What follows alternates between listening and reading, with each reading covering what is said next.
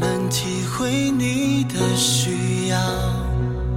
他定的日子，你尚未度一日，都已记在他册上。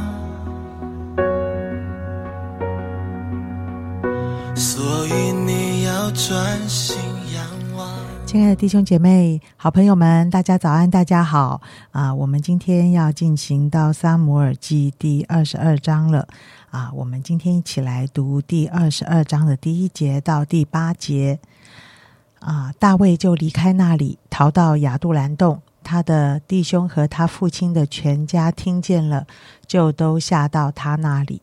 凡受窘迫的、欠债的、心里苦恼的，都聚集到大卫那里。大卫就做他们的头目，跟随他的约有四百人。大卫从那里往摩押的米斯巴去，对摩押王说：“求你容我父母搬来住在你们这里，等我知道神要为我怎样行。”大卫领他父母到摩押王面前。大卫住山寨多少日子，他父母也住摩押王那里多少日子。先知加德对大卫说：“你不要住在山寨，要往犹大地去。”大卫就离开那里，进入哈列的树林。扫罗在基比亚的拉玛坐在垂丝柳树下，手里拿着枪，众仆人啊次立在左右。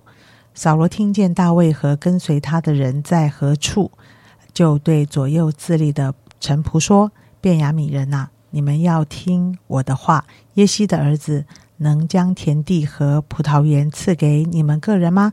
能立你们个人做千夫长、百夫长吗？你们竟都结党害我！我的儿子与耶西的儿子结盟的时候，无人告诉我。”我的儿子挑唆我的臣子谋害我，就如今日光景，也无人告诉我，为我忧虑。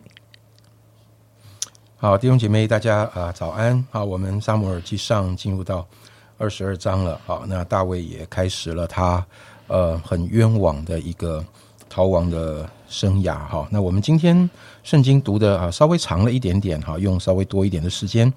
呃，但今天呢，我想跟弟兄姐妹分享，在这张圣经中有非常明显的一个对比哈。那刚才杨姐帮我们读的圣经里，就让我们看见了这个对比中的两个主角，一个呢是正受到逼迫在逃难的大卫，另外一位是掌权哈，掌握了一切的资源权力，坐在王宫里的扫罗。那大卫的状况在现在这个局面里。呃，我想大家都能够同意，他是自身难保哈。那他吃完了这一餐，下一餐在哪里？不知道。他今天睡在这里，好，呃，明天在哪里躺卧？不知道。说的更严重一点，他今天还活着，明天他是死是活也不知道。在这样的情况底下呢，我们却看见许多的人来投靠他。包含他的父母兄弟，好，他的哥哥们从前可能是对他很有意见的，好，但是这个时候也来投靠他啊，因为我想他们如果不投靠他的话，说不定他们也会被扫罗找麻烦，或是怎么样。OK，所以一切走投无路的、苦恼的、欠债的这些在生命中遇到极大困境的人，都来投靠大卫，都来投靠一个自身难保的人。所以大卫在这个情况里，他不但要。让自己保命，同时还要照顾这许多与他同病相怜的人。呃，我不晓得，如果是你，你在这个时候还能照顾这些人吗？如果是我，我可能会想说：你们赶快，你们赶快走吧，你们离我远一点，好不好？我们几百个人聚在这里，目标很明显呢。我一个人要躲，真的说实在，一个什么小地方我就躲起来了。要躲个几百人，这这太招摇了吧？好。那在这张圣经里，我看见自身难保的大卫，还在想办法照顾他的家人，他要安顿他的父母啊，在摩押王那里，哈，他要陪伴安慰那些跟随他的受苦者，他没有要掌控谁，但是人的心却都想靠近他。在这张圣经里，让我看见大卫虽然逃亡，但是他开始展现出一个天国君王的特质，它里面就是有。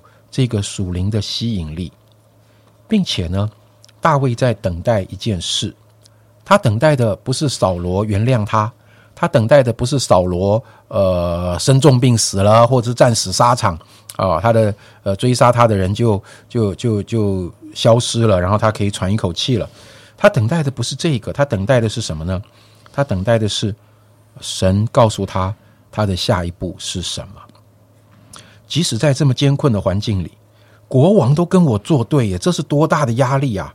弟兄姐妹，有的时候我们看现在的政治新闻哈啊，如果你提到了一些啊，你做了什么让政府可能不高兴的事情，或者表达了什么立场或者言论是让政府觉得很没面子的，哦，可能你就会被呃查水表。诶，我也很纳闷，为什么水表为什么不是电表？因为电费不是比较贵嘛？好，OK，那可能压力就很大哈。你去想想看，在那个时代。如果掌握一切的军队资源、权力的国王，要用国家的资源来追杀一个人，这个人就是大卫。他想的竟然是神要如何带领他的下一步，这就是天国君王的特质。他满脑子想着不是我要逃到哪里去，他满脑子想的是神之后要做什么，神会如何做。似乎地上的困境。并不能拦阻他。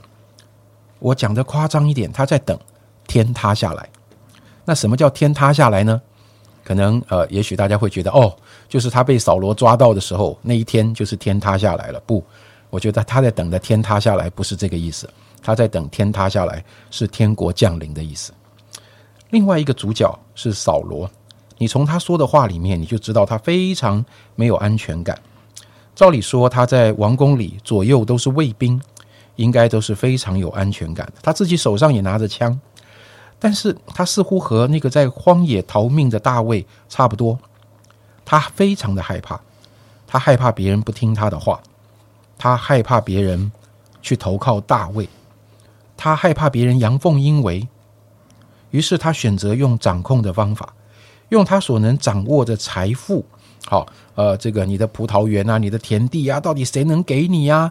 谁能够给你官位啊？好，他用权位这些来掌控，他用这些希望别人能够能够支持他。他不停的对他周围的人说：“谁能给你们这些好处呢？你们怎么会去选择帮助那个什么都没有办法给你们的大卫呢？”你觉得这两个人的差别有多大？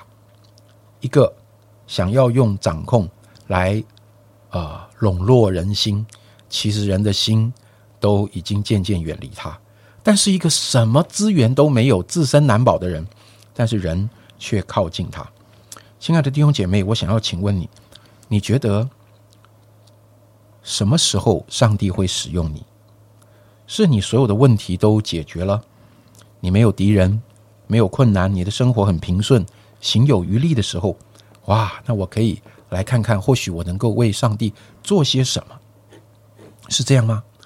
大卫在他最软弱的时候，最无助，他自己的情绪最可能失控，甚至连他的性命都受到威胁的时候，神就开始使用他，而且使用他来照顾他周围许多的人。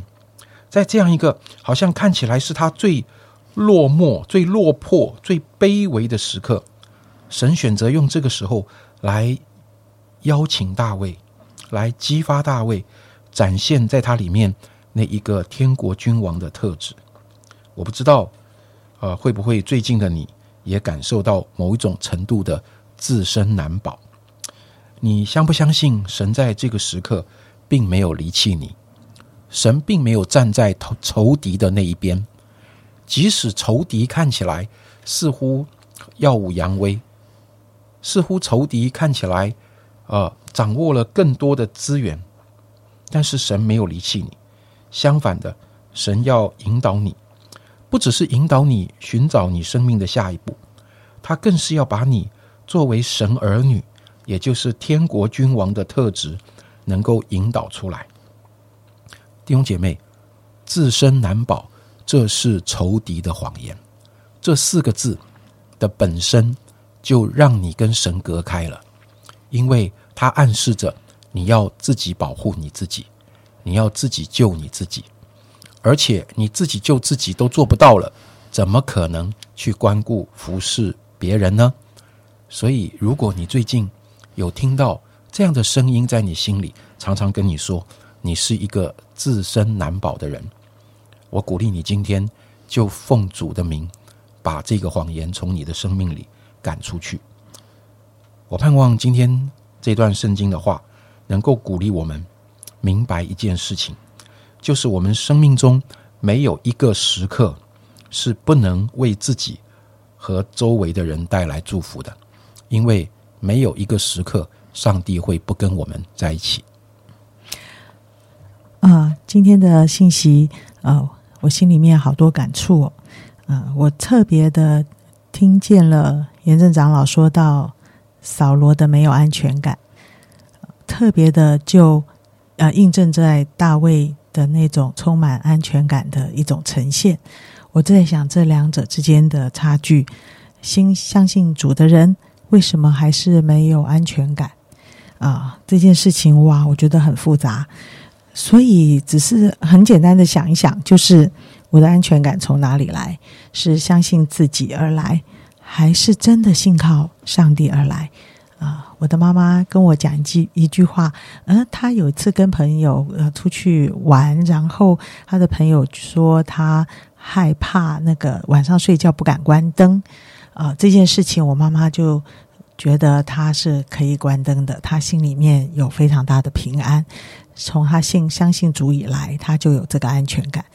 哇，其实我觉得在生活里面有很多事情显出我们没有安全感啊，特别特别看见我们对自己是没有安全感的，所以我但是我们却说是相信这位主，但是常常是依靠自己，好像这个扫罗也是常常如此的反复啊。我想安全感是一件象征着我到底在信靠什么这一件事情，我自己特别的醒思啊，亲爱的弟兄姐妹。啊，你是一个有安全感的人吗？我在想，如果你我们常常跟一个没有安全感的人必须常常在一起的时候，你觉得你是不是有一个灾难的生活开始？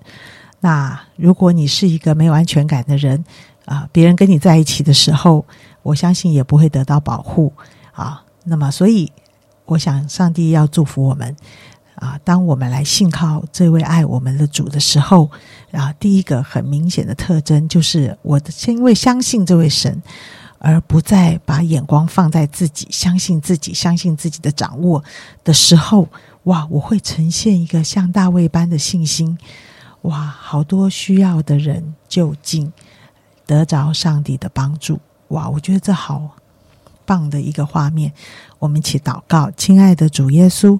我们其实是希望在我们的人际关系里面是有一个很快乐的、很很棒的一种互动，但是常常让我们很多烦恼的也是人际关系。啊，我我没有想到我对你的信靠，其实影响着我怎么呈现我自己，也怎么呈现我与人的关系。主耶稣，今天你提醒着我们，一个大卫，一个扫罗。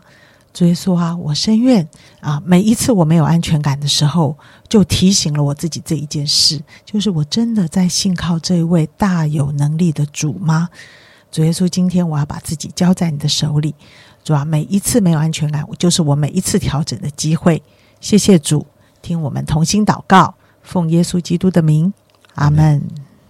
当你山举目，你的帮助将从造天地的耶和华而来，保护你的就是耶和华，